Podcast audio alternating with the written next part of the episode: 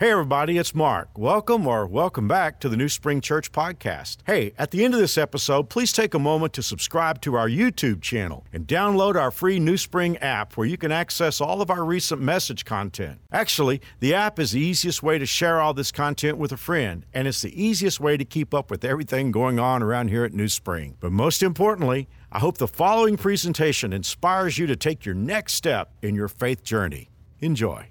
Well, we don't tend to do a series at New Spring unless we are assuming that it will be helpful. Like, we, we do think about that ahead of time, but I think we sort of underestimated um, the power of the topic that we've kind of tapped into here. I don't think we realized what kind of a raw nerve we were going to be touching uh, when we start talking about desperados, when you love somebody who's lost their way. I think we're learning that just about everybody in the room has somebody there's somebody in your life that you would easily point to and say, I just don't get it. I don't get why they're doing this. It doesn't make any sense. And so we're spending these four weeks trying to talk not about the maybe the nuts and bolts of what a desperado's life is like and how they turn around because that's something they're going to have to be processing right now. This series was built for you. It was built to say, what do you do when you're trying to be a God follower? You're trying to do what God has called you to do, and yet you got a lot of complicated questions because the other person is causing you to have to face a lot of complicated situations.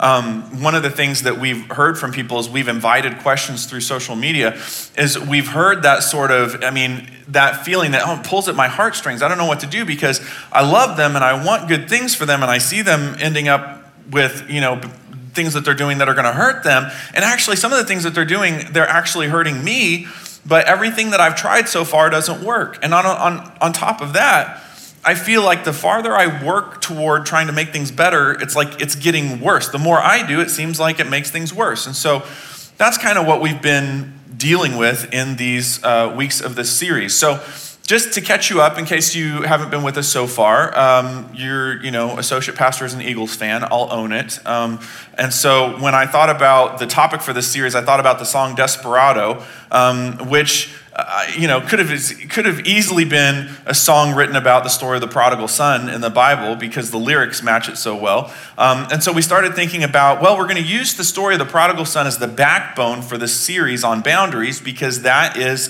ground zero of where the Bible teaches, teaches us about having boundaries. And then we decided to use the lyrics from the old Eagles tune Desperado as our sermon title. So the first week we had Why Don't They Come to Their Senses, which is really about the fact that you can't come to their senses for them we, can, we, we eventually have to grieve that. We have to let go of the idea that somehow I can make them come to their senses. I can come to their senses for them. That they're going to have to come to their senses on their own. And that's very clear from the story of the prodigal son. Last week, we had a talk called These Things That Are Pleasing You. Originally, I wanted to call it These Things That Are Pleasing You Will Hurt You Somehow, but that's a really long sermon title, you know?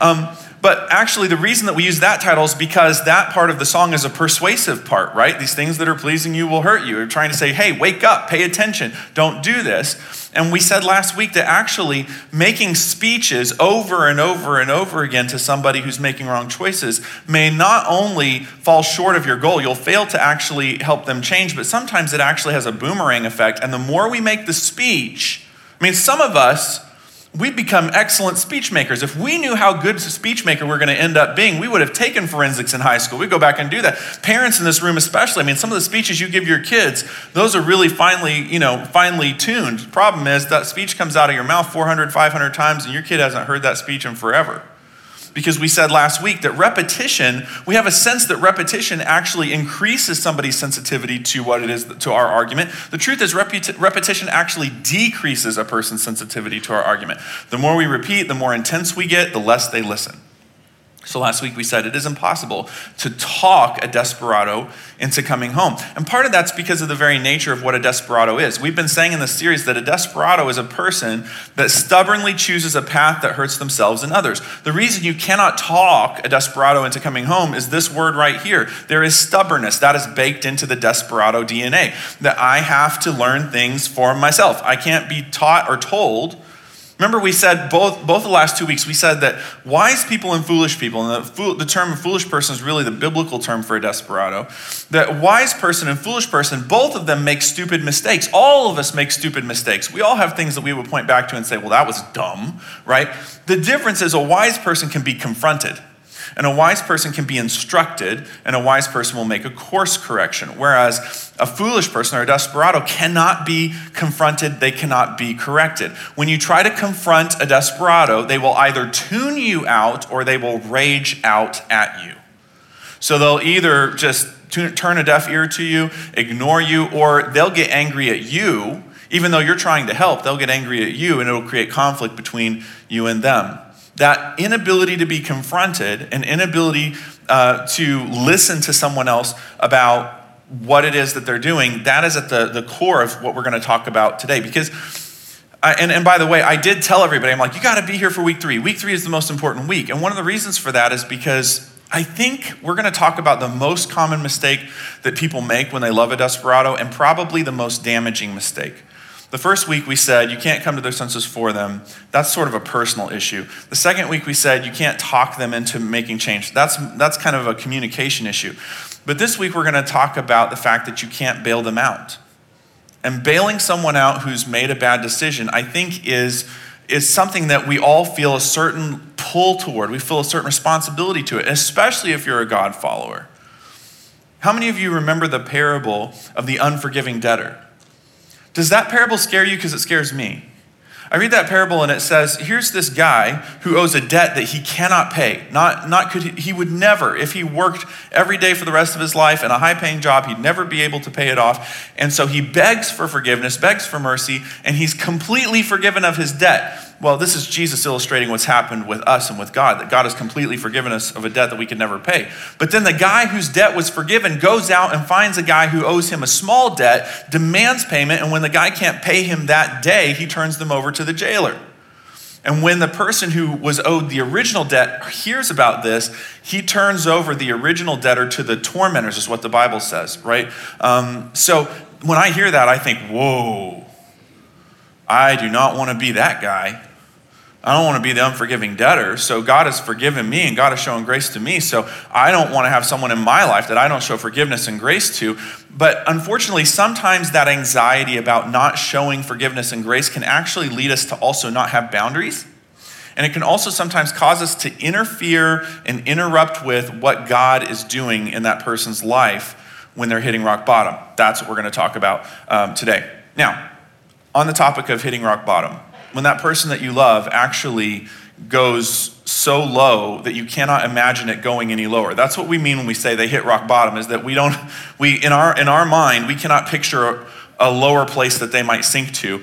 And at that point, our attitude, I think, changes a little bit about it. As long as we can kind of see this is going in a bad direction, and I don't mean that uh, arrogantly. It's not like, well, I'm so much smarter than you, I can see where this is going. This usually is a matter of perspective, not intelligence. It's that I am not them, and I can kind of, I have that level of abstraction that I can kind of see where this is going because it's not me living it. I'm kind of looking at it from the outside, and I see the train wreck that's coming.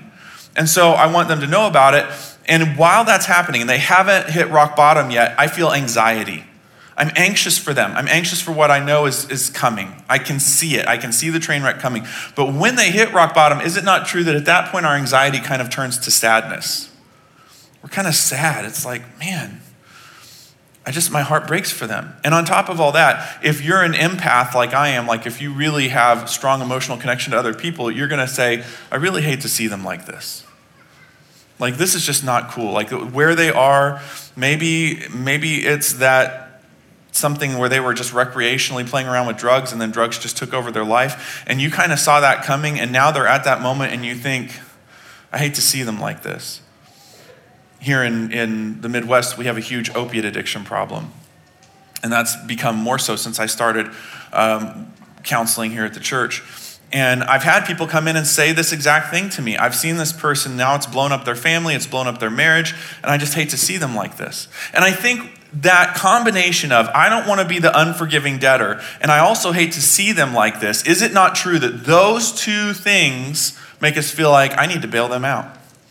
Whatever it takes to make this situation go away for them, especially if it feels like it won't hurt too much for us. Like it's not going to put too much, like, and I use the term bailing someone out. I'm not obviously talking about bailing someone out from, from jail, but actually that's not a bad example to use.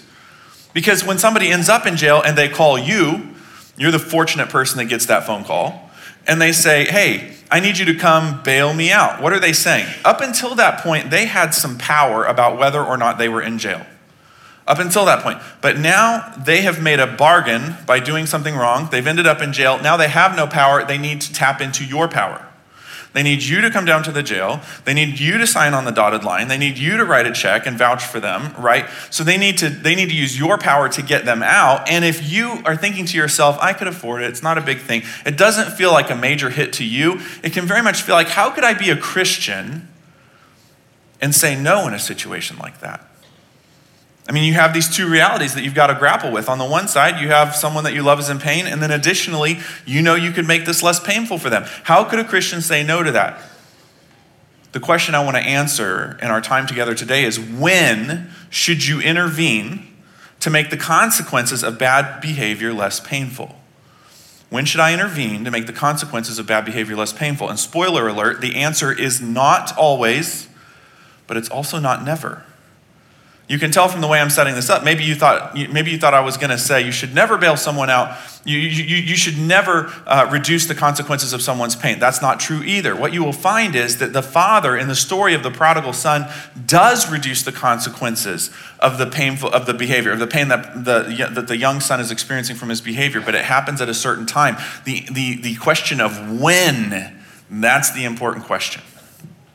Now, in talking about this process, when do I get involved? It's very important for you to understand how a desperado learns. Different people learn things different ways.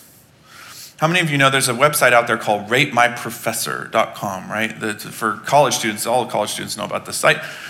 Because when you go to register for classes, you understand that you are bargaining for a certain amount of pain uh, but the question is, could I keep the pain to a minimum? And you understand, if you've been in college for any length of time, that you can have the same course number, same course title, same syllabus, same tests, same papers to write, and very different levels of pain based off of which professor you choose to take from, right? Well, there are different professors in life that we learn from, right?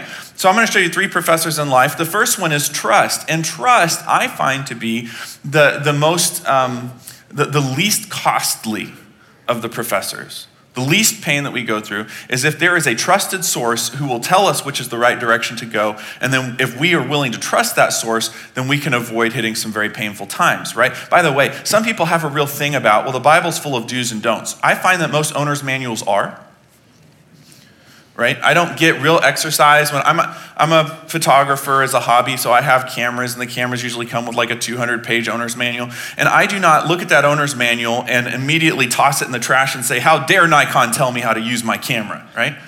Because Nikon built it. They understand how it should be used. They understand the features of it. And so when God, who created the universe that we live in and created my, me and created all the people that, I, that are around me, tells me this is how the world works and this is how you should do this if you want a good outcome, this, this is more of an owner's manual thing. This is not a power trip. This is God saying this is how it works. And when we trust God, we can avoid so much pain by just saying, all right, that's the road I need to go down and choosing that. But not everybody learns from trust. Some of us have to learn from observation right? So there was a, a, a, quote one time that a person made. He said, It, it may be a, a fool who doesn't learn from their own mistakes, but it's an absolute idiot who doesn't learn from other people's mistakes, you know? Because you don't have the pain of, of going through what they're going through, but there should be that thing that sort of registers for us and say, well, I don't want to do that because I've seen how that plays out. But some of us, we don't learn from, from a trusted source. We don't learn from observation. We have to learn from experience. We have to do it for ourselves, to learn the lesson for ourselves. I saw this at a restaurant the other day. We were at Abuelo's uh, having lunch, my wife and I. She got up from the table. She was going to be back in just a minute. And there was a, a, couple sitting across from us. And I wasn't trying to pay attention to them, but I bore easily, and I do have the spiritual gift of eavesdropping. And um, some kind of, you know, they're, they're over there. And now, at this restaurant, they often will bring out a plate and they'll go, It's very hot. It's a very hot plate, you know, and set it down. And, and on top of all that, you should have a clue by the fact that they're carrying this plate around in like towels, like wrapped in, in you know. So they put this down, and she says to the lady, She says, Now it's a very hot plate. It's a very hot plate. And as soon as she walks away, the lady reaches out, Ow, that's hot. now I'm interested in what is the husband going to do. Now, the husband could learn from trust. The lady said it's hot, the, the lady who dropped off the plate said, It's hot, don't touch it. So he could learn from trust. Or he could have learned from observation. His wife touched it and said, That's hot, right? But not this guy. this guy says, Oh, it's not that hot. Let me see it. And he reaches out and grabs the plate, and I swear I could hear his skin, his skin singeing, you know? And he goes, Oh my gosh, that's hot. That's who we're talking about is a person who will not learn from a trusted source. They will not learn from observation. They have to learn by doing it themselves. Desperados almost always have to learn from experience. And experience, some, sometimes you'll hear someone say, well, experience is the best teacher. No, that's not true. Experience is the most expensive teacher, it will hurt the most. And that's one of the reasons why it's so easy for us to want to intervene because it hurts and it's expensive. And we don't want them to experience pain and we don't want them to squander their resources. We want good things for them, right? So it's so easy to want to hop into the middle of that and do something. But what did we just say about experience? What is the benefit of experience to a desperado? That's how they learn. We've been talking about a story in the Bible that might as well have just been titled A Story of a Young Man Learning from Experience. Jesus was telling a, a, story to teach from, and he said there was a father, there was these two sons, an older brother, younger brother. Younger brother goes to dad and says, Dad, I really want my inheritance now. I could wait until you die, but um, yeah, it doesn't look like that's going to be anytime soon. So if you'll write the check, I'd appreciate it. I'm going to go do my own thing. Father for some reason, who represents God, writes the check, gives the son his inheritance, lets the son go off to the far off country. We said in week one, the reason that the father lets him go is because he understands that if the son was already in the far off country in his heart, keeping him in that house wasn't going to do anything different. So the son goes off to the far off country, and there, the Bible says, he wasted all his money in riotous living, or wild living is this translation. About the time his money ran out, a great famine swept over the land. Now, we don't think about famine the way that people in the ancient world thought about famine. It's very easy for us to just read straight past that. And one of the reasons why it's easy for us to read straight past that is we have freezers. Within a, a good little distance of here, there are price club warehouse things where there's food like you would not believe that will keep for a long time in the ancient world, there was very little in terms of long term food preservation. So when there was a famine, it was like a night and day difference. We used to have food, now we don't. Kind of work like that. He began to starve, and he persuaded a local farmer to hire him. And the man sent him into his fields to feed the pigs. All right, I don't I don't want to go too deep into this, but I do want you to know that the fact that it was a local pig farmer means that he had gone a long way from home. The Jewish people did not keep pigs, and several people groups right around them did not keep pigs. And even if you went all the way into Egypt, there would not have been pigs in Egypt proper because the Egyptians despised anyone who kept pigs. They would eat, um, you know, bacon and all the wonderful things. Uh, bacon is a wonderful thing. But they were fine with that. They just didn't want anybody farming pigs in their area. So that means that this young kid, you know, the way that Jesus is representing the story, he would have gone as far away as he could have gotten from home. He became so hungry that even the pods he was feeding the pigs looked good to him. What kind of pods are we talking about? We're talking about carob pods.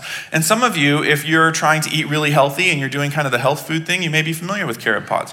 Because actually, the little seeds inside the carob pods, when they're treated correctly, and, and, um, you know, I'm not smart about all that, but I know that when they're correctly cured and all that, they actually um, become uh, very similar in taste to chocolate. They have a sweet taste, and especially if you add some sweetener to it, people will often use it as a substitute for chocolate. But the thing about it is, once you take the seeds away and maybe you strip a little bit of the inside of the pod out that also has a little bit of that sweet flavor, all you have left is this leathery, slimy, sticky thing that is bitter.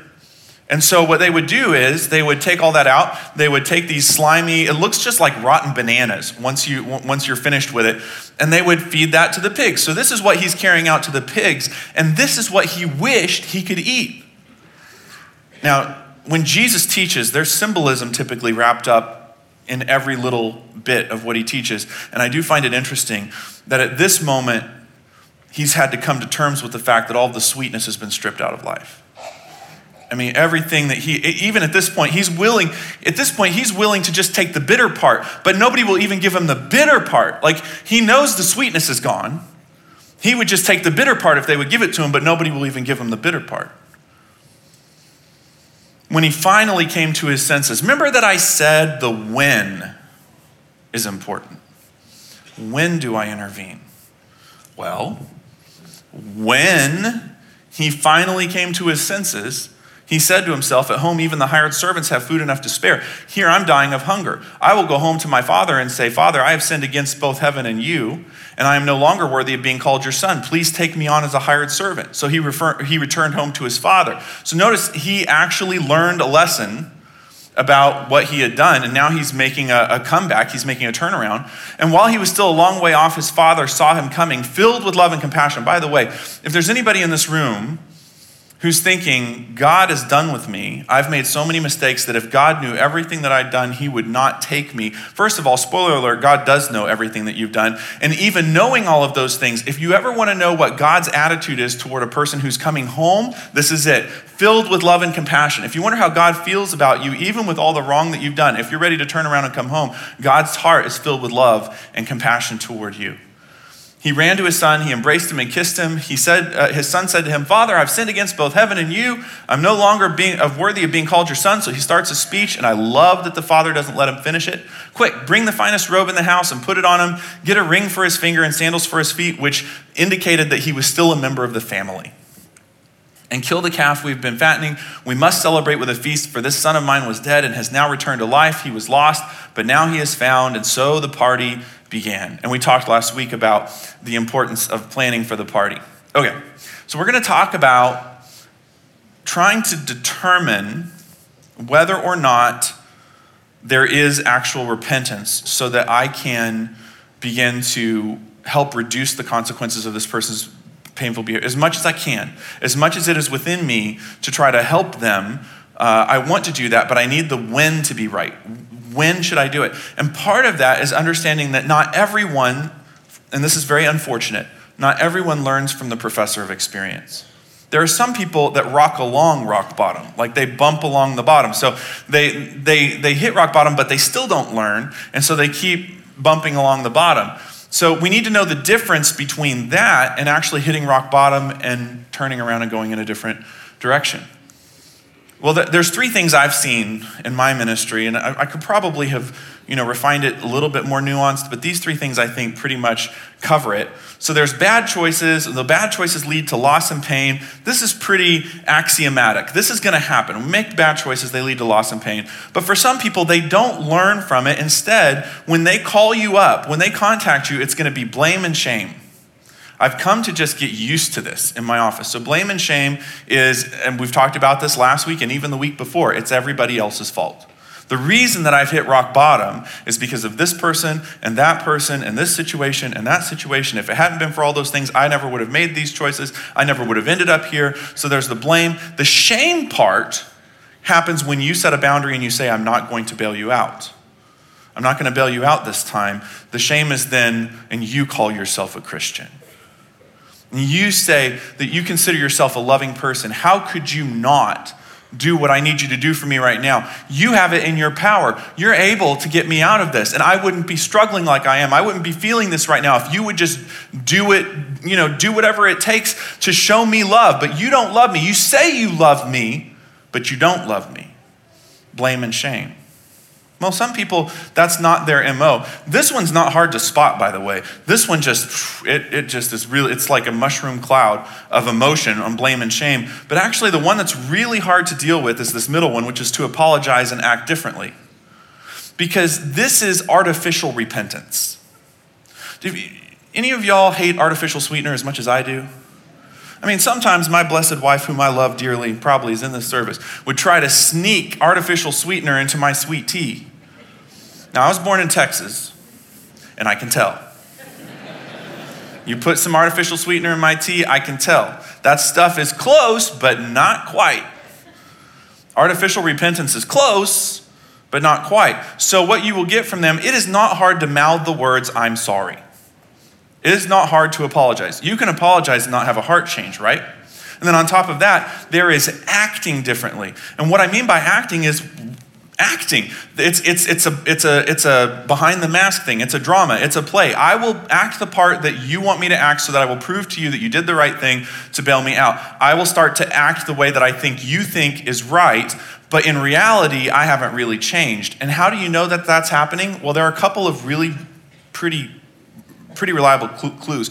One is they will be telling you one thing about their situation, about their life, about their relationships, about whatever it is that got them into trouble. But you will begin to hear, hear uh, through the grapevine that what they're presenting to you is very different than what's actually happening. You will find out that there is a veil. They are letting you know what they want to let you know they are, they are painting a picture for you of their life that is congruent with what they think you will be okay with so that you will help them out. But behind the veil, they're still doing the same old things, getting into the same kinds of trouble. And eventually you begin to realize that. And there's a part of us that goes, How, why on earth would they deceive me? Because the truth is, artificial repentance, artificial repentance will get people out of trouble until we eventually learn what we're looking at because we really do think it is repentance. And because our heart is in the right place, we want to help. But then eventually we learn what we're looking at, and that's when we kind of have to step back and say, no, you know what? This isn't the real thing.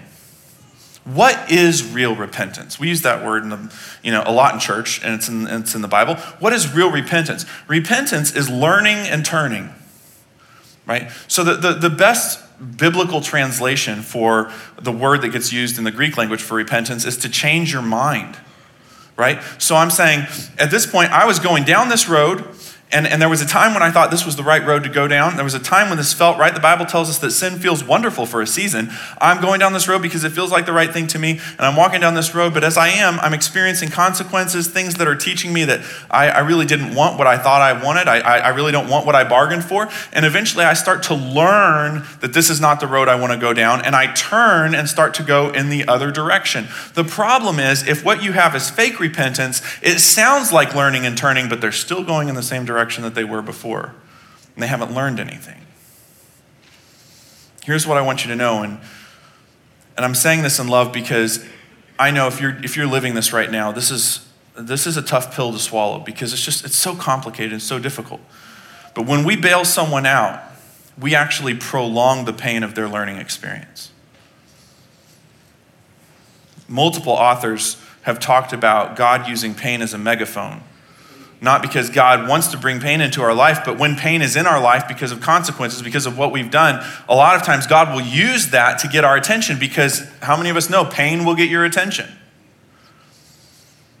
So we're, we're some, sometimes a person is in the process of learning their lesson and we intervene and reduce the consequences, and what happens? Well, the whole sequence of them learning from God is broken and they have to start all over again. It's kind of like a snooze alarm. I'm famous for hitting the snooze a gazillion times on, on my alarm. My roommates in college taped uh, my alarm once to the underside of my bed um, just because they didn't want me to hit the snooze. But I learned, I know something about the app on my phone now that does the, the alarm. When you press the snooze button, it's still going to go off again, and the next time it goes off, it's going to be louder. And that's what we're talking about here is that sometimes bailing someone out is like pressing the snooze alarm. We get peace again and life seems to just sort of be back to normal. But the problem is that alarm is going to go back off again, and next time it's going to be even louder. You say, Jonathan, you're confusing me. You're saying sometimes we ought to try to help reduce consequences, other times we ought not to. What it, where's the dividing line? The dividing line is between compromise and mercy. God does not compromise. Amen? This is something that our culture should probably come to terms with. God is not in the business of compromising, but God is in the business of mercy. What's the difference? Compromise is easing the burden of consequences before repentance. That is the Father saying, I will, I, I will come to the far off country and get you. And, and I, will, I will take you to the stores and, and get you out of those, those rags you're wearing and this pigsty that you're working in. And I will dress you in nice Armani suit again, like you were back when you were living with me. And I'm going to I'm, I'm going to take you home and I'm going to make all this go away for you. Compromise is easing those burden, the, the burden of those consequences before repentance. Mercy, on the other hand, is easing the burden of consequences after repentance. There actually has to be a change of heart. And after a heart change happens, often, and this is where we tie back into the parable of the unforgiving debtor, often, after our heart has changed, there is still no way that we can go back and undo what we have done. There's still no way that we can go back and, and clean up all the messes that we've made. And then, as the body of Christ, as God's representatives in this world, we show mercy to say, you don't have to go back and clean up every mess. You don't have to go back and fix every mistake. This is about today. The important thing about Jesus, look at when Jesus talked to sinners in the Bible. It was always about today and the future, it was never about the past. It was about where are you at today and where are we going with this? In the book of Joel, Prophet Joel is writing to uh, the Jewish people, and he's saying, Look, you're going through a lot of trouble because God's trying to get your attention. They were being invaded by the Assyrians. Uh, they, they, had a plague of locusts. That ought to get your attention. Um, they were having all kinds of economic troubles. And Joel was trying to say, God is trying to get your attention. He says, This is why the Lord says, Turn to me now while there is time. Give me your hearts. By the way, notice that word, turning. You were going down this road, and God is saying, What you need to do right now is you need to turn around. You need to go in a different direction. He says, Give me your hearts. Come with fasting, weeping, and mourning. Don't tear your clothing in your grief, but tear your hearts instead he's saying don't just bring an apology bring a heart change see tearing your clothes in that culture was a sign of grief it was a sign of desperation and grief but like all like all desperation and grief messages, eventually it just boils down to words, and it's very easy to do that, but not to feel it. And so, and so what God is saying to them is look, don't come to me with something that is empty, just a symbol, just a representation. No, you need to actually have a heart change. You need to actually make a turnaround. You need to change your mind and change your direction. And then if that happens, then things can change. Check this out. He says, Return to the Lord your God, for he is merciful and compassionate, slow to get angry, filled with unfailing love. But I want you to see this word. He is eager to relent and not to punish, sending you a blessing instead of this curse. What does it mean to be eager to do something? It means that I want to, but I can't yet. I'm eager to go on this trip, but it's not time yet. I'm, I'm, I'm eager to get into college, but I haven't graduated from high school yet. There's this eagerness. I, I, I want to do it, but there's something holding me back. What is the thing that is holding him back? Joel is telling him, You haven't turned yet. When you turn, then he can relent. But right now, he can't because you're continuing to go down the same road and you're having to learn from experience. How can you tell then? If we're saying that genuine repentance should be the hinge on which mercy swings, then how do you tell if somebody is genuinely repentant? Well, the difference between you and God is that God knows instantly. If a person is truly repentant, God knows right away. You won't. So that means that you're going to have to observe some things over time, and you won't be able to sometimes reestablish the relationship as fast as God does. God will reestablish a relationship with you in a second. If you are ready to turn around and come back to God, God will reestablish that relationship in a second. But human beings, there's so much that we don't know. We're not, uh, we're not omniscient like the Lord is, so we're going to have to wait and see. There are some things, though, that if you wait and see, they can be indicators that a person truly is repentant. By the way, in terms of the idea that somebody might deceive you, Jesus was talking about this in Matthew 7. And he says, if a person's trying to deceive you, it's important to know that you can identify them by their fruit. That is, by the way they act. Can you pick grapes from thorn bushes or figs from thistles? A good tree produces good fruit. A bad tree produces bad fruit. A good tree can't produce bad fruit, and a bad tree can't produce good fruit. See the system here. It's basically, he's saying, every, uh, he says that uh, just as you can identify a tree by its fruit, so you can identify people, how, church? By their actions. You can identify people by the fruit of their actions. So, what kind of fruit should we be watching for? Like, what kind of action should we be looking for? The first thing is you need to see a new attitude. A new attitude. Meaning, when the son left the home, to go off to the far off country. He had a certain way of thinking about home, and he had a certain way of thinking about the far off country. He despised his home, and he despised his father, and he idealized the far off country. The far off country is where I want to be. That is freedom. That is success. That is, I don't have to live under my dad's thumb anymore. An attitude change is when what we used to despise we now idealize. And what we used to idealize, we now despise. That is the, the Christian turnaround, right? So the Bible says when he finally came to his senses, he said to himself, At home, the place he used to despise, even the hired servants have food enough to spare. What is he doing? He's talking up the place that he used to talk down. I now see that what I used to think was bad is actually good. And then he says, Here, the place he used to idealize, I'm dying of hunger. So you notice what's happening. He's saying, I feel differently both about the place that I walked away from and the place that I went to. I'm ready now to think of it in a completely different way. So a person's behavior changing is not enough. Church, listen to me. A person's behavior is not good and behavior change is not good enough. That will be temporary. What has to happen is there must be an attitude change. The attitude change comes first, then the behavior change, and that might actually stick. The second thing that you need to look for is separation from the old life. See, the thing is, a lot of us tend to hang on to things in our old life and say that we're repenting at the same time. It does not work. He says, I will go home. Forgive the, you know, anachronism because I'm really stuck in those in this series for some reason, but he doesn't say, I will call my dad and tell him to come get me. He says, I will get up and I will go home. Why? Because he recognized that every mile he covered in the wrong direction, he needed to go backwards and cover it in the right direction. I have so many men in my office over the years who, you know, they come to me because they've had an affair on their wife and they say to me, When will she get over this? It's not a matter of getting over this. I don't think that will ever happen. You're working towards a new normal, and that new normal is going to hopefully be better than your old normal, but it's never going to be the same. You're never going to be able to get exactly back to where you were before. But the one thing I can tell you is you're going to have to get rid of the things that you were doing when this happened. You're going to have to get rid of the friends you used to have. You're going to have to get rid of the habits you used to have. You're going to have to think differently about what you're doing. You're going to have to let go of the old way of life. There's a verse in Matthew, Jesus' teaching used to freak me out. Because it says, if your hand or foot causes you to sin, just cut it off and throw it away. That seems a little extreme. But you know what Jesus is trying to say here? What Jesus is trying to say is you can't walk away from something you won't let go of. And so many of us, we want to we want to hold on to the old life and walk away from it simultaneously. And we feel really, and we go to church, we feel that, you know, that, oh, I need to, I need to walk away from this. I need to do something different. But then we're really kind of hesitant to let go of some things, maybe again, some relationships or some habits or some things that have really become a part of our life. But the thing is, walking away always also means letting go.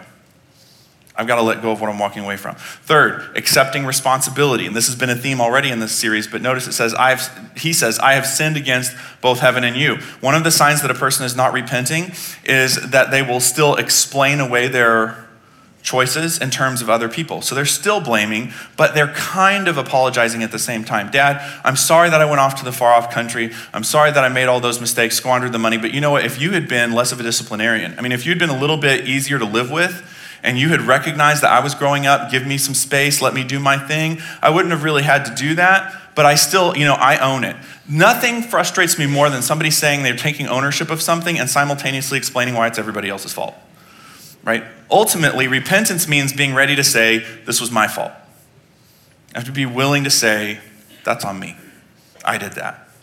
Fourth, there needs to be, and this is the final one, submission to the process. There needs to be submission to the process. There's going to be a process of healing. When a person has been violating boundaries and causing pain, a season of healing is an absolute necessity. And in the process of healing, you will not get to dictate, the, the desperado does not get to dictate the terms of the healing season. You don't get to do your own open heart surgery. You're going to have to submit to the process. You're going to have to submit to godly others who are willing to give you some guidance on how you can turn around. There's going to have to, to be an understanding that things have changed. Notice that he says, I will go home, I'll say to my father, I've sinned against both heaven and you, and I am no longer worthy of being called your son. Notice he realizes he, oh, this is so important, he cannot elevate himself back to son status, right? Are we clear on that?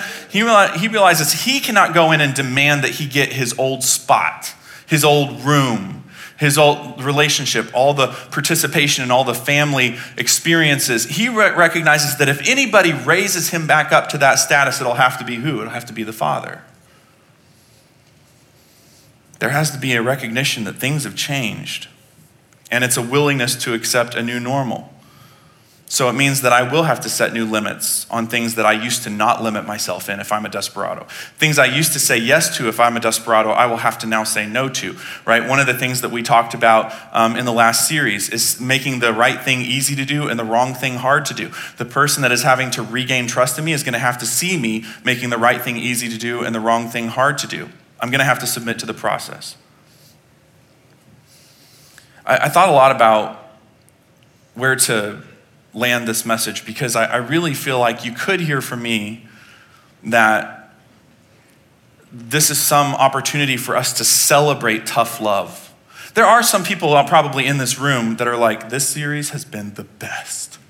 Because my spouse is such a touchy feely, warm, huggy, fuzzy, like, let's do whatever it takes. And I've been telling my spouse, tough love. I got it on, you know, I've got my vanity plate that says tough love, you know, this is my thing. Well, if that's the case, let me lovingly confront you about the older brother. Because the older brother would have said he was all about tough love, but you know what his problem was? He was angry. He was angry. He didn't want his brother to come home.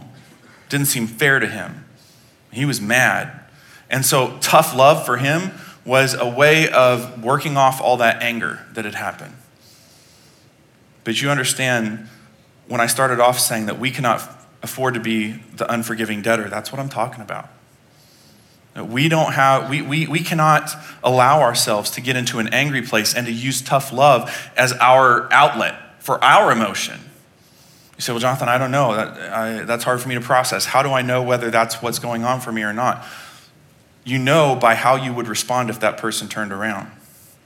If that person turned around, but you're still angry and you're not done being angry yet, and you're kind of upset because you're like, I think this person needs some more tough love. You know, I mean, I can appreciate that they're learning and turning, but I think they need some more tough love, then it may be an anger thing.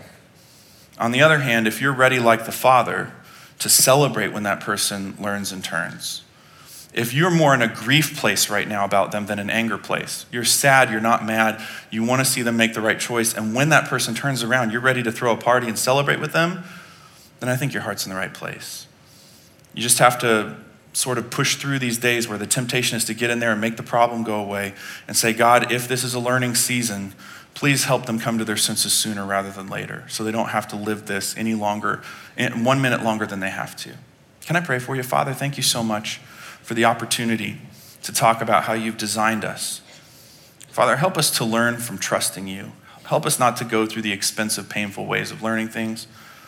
And help us to have discernment about when we should intervene with those who are having to learn from experience. Give us your wisdom, we pray. In Jesus' name, amen. Thanks so much for being here. We'll see you next week.